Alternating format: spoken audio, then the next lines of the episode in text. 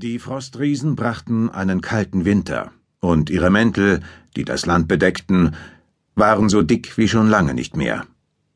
Die Riesin Hulda, die jeden Morgen die mit Eisfedern gepolsterten Betten der Iren ausschüttelte, sorgte dafür, dass Löcher in der weißen Decke, die sich über das Land der Germanen zog, gestopft wurden. Dicht und groß fielen die Eisfedern zur Erde, und oft dauerte es bis tief in die Nacht. Das Leben fror ein, und mit ihm der Krieg. Viermal hatte Mani den Mond zu und wieder abnehmen lassen. Die Tage wurden allmählich länger, aber sie wurden nicht wärmer. Und das Land lag weiß und still. Es gehörte nicht mehr den Menschen, sondern den Frostriesen. Die Suppe, die Tidrik mit einer Holzkelle aus dem Bronzekessel über dem Feuer in der Mitte der kleinen Hütte schöpfte, floss dünn wie Wasser in Turaks tönerne Schale. Dann füllte Tidrik die Schalen der anderen Krieger, achtzehn an der Zahl, die in dieser Hütte eng beieinander schliefen und wachten, um sich gegenseitig mit ihrer Körperwärme vor dem Erfrieren zu bewahren. An ihren missmutigen Gesichtern erkannte der Donaufürst, dass auch in ihrer Suppe kaum ein Kraut und kaum ein Fettauge schwammen. Einige warfen Tidrik, der das Essen an diesem Morgen bereitet hatte, böse Blicke zu. Schaut mich nicht an, als sei ich Loki, der euch einen schlimmen Streich spielen will, brummte der bejahrte Keruska. Meine Suppe ist auch nicht reichhaltiger als eure. Ihr wisst, dass die Vorräte zur Neige gehen, wir können froh sein, dass wir noch Holz fürs Feuer haben. Wer kämpfen soll, muss auch essen, grunzte Eiko und starrte voller Abscheu in seine Suppenschale. Das hier kann man kein Essen nennen. Allenfalls ein Getränk, aber eins, dem ich auch das bitterste Bier vorziehen würde. Kämpfen? Der Kriegerführer Argast lachte abgehackt, und es klang gequält. Wenn dieser Verräter sich doch nur zum Kampf stellen würde. Ich würde ihm zeigen, wie ein Donausohn die Klinge führt. Aber der Feigling Segestes verschanzt sich hinter den Wällen seiner Burg und vertraut darauf, dass Eis und Schnee eine Erstürmung unmöglich machen. Die Züge in Argast, spitzem Gesicht verhärteten sich, die Lippen wurden dünn, und unregelmäßige Zähne, die scharf wie die eines Raubtieres wirkten, traten hervor.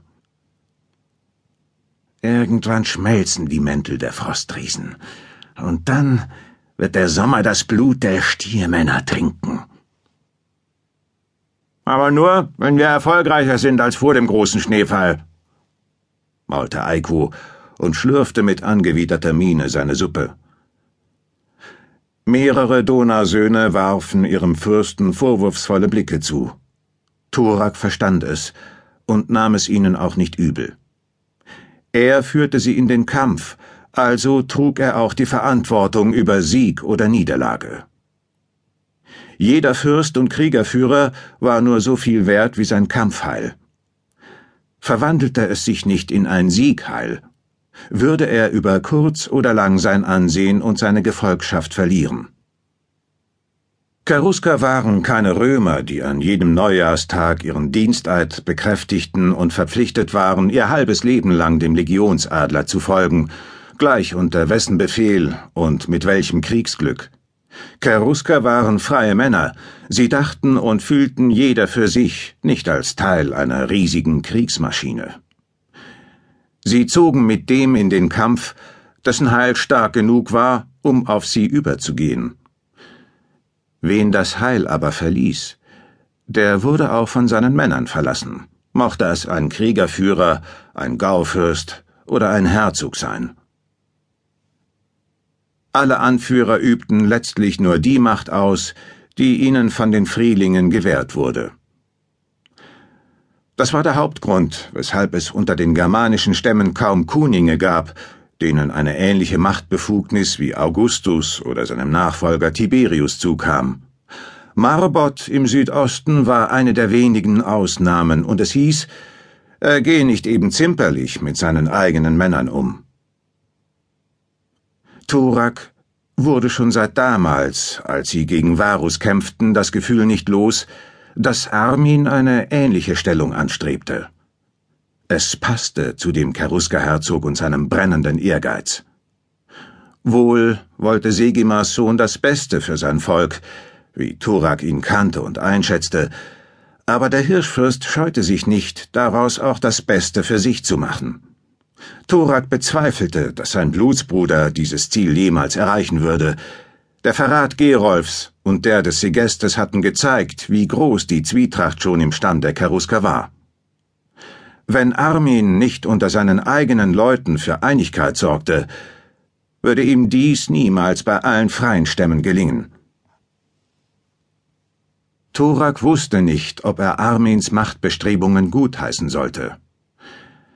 Gewiss vertrug es sich nicht mit der Ungebundenheit, die jeder freie Germane genoss, aber vielleicht war eine starke, einende Faust nötig in Zeiten wie diesen, wo die Heimat von einem mächtigen Gegner bedroht wurde, dessen Herrschaft sich fast auf alle bekannten Länder erstreckte. Thorak hatte den Blutsbund mit Armin erneuert, weil die Ziele des Herzogs jetzt auch die des Donausohnes waren. Segestes Überfall auf die Adlerburg und der tausendfache Mord an den Marsern, der auch Eibe, Tebbe und Amala das Leben gekostet hatte, ließen gar nichts anderes zu. Noch immer spürte Thorak die Blicke seiner Männer auf sich. Sie erwarteten, dass ihr Fürst zu ihnen sprach, ihnen Mut machte und einen baldigen Sieg zusicherte. Ja. Bestimmt hofften sie auf ermunternde Worte vom Abkömmling des mächtigen Donnergottes. Aber wie sollte Thorak so etwas versprechen? Waren doch alle Angriffe auf die Eisenburg von Segestes, der sich dort mit starken Kräften verschanzt hatte, blutig zurückgeschlagen worden. Nach jedem Angriff waren die Rauchsäulen etlicher Totenfeuer in den Himmel gestiegen, auf der Burg und mehr noch in den umliegenden Tälern, wo Armins und Thoraks Krieger lagerten. Auch Thoraks Versuch, erneut durch den Geheimgang in die Burg einzudringen, war gescheitert. Segestes hatte den Gang verschütten lassen, der ihm jetzt, wo er bekannt geworden war, nichts mehr nutzte. Dann kamen die Frostriesen und unterbanden jeden Kampf. Hirschkrieger und Donausöhne zogen sich in die Lager zurück, die sie rings um den Eisenberg errichtet hatten. Sie wollten von hier aus einen Durchbruch der Stiermänner verhindern und mögliche Boten des Stierfürsten abfangen. Immer wieder dachte Thorak daran, dass der doppelte Verrat durch Gerolf und Segestes kein Zufall sein mochte. Sein Verdacht verdichtete sich, dass Gerolf und Germa von Anfang an, schon als Germa Armins Hochzeitsboten abfing, mit dem Stierfürsten im Bunde standen.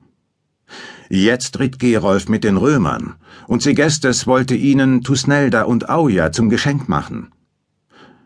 Wenn beide mit den Römern paktierten, lag der Schluss nahe, dass sie es auch miteinander taten. Armin hatte den Eisenberg schon vor zwei Monaten verlassen, um ebenfalls Bündnisse zu schließen. Er wollte die anderen Gaufürsten der Cherusker dafür gewinnen, sich dem Kampf gegen den Verräter Segestes anzuschließen.